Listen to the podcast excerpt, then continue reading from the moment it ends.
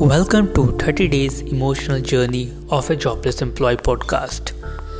Hello everyone, my name is Paras and I am from India and today is the first day of being a jobless employee.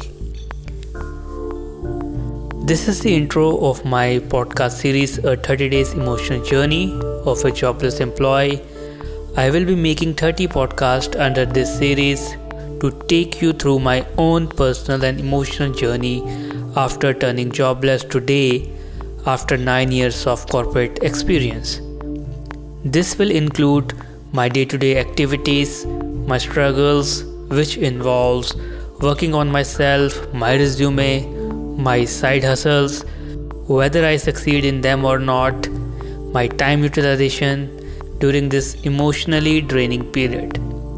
So stay in touch and subscribe or follow my podcast uh, let's get through this together and let me know if you can relate to my situation and let's meet tomorrow. Thank you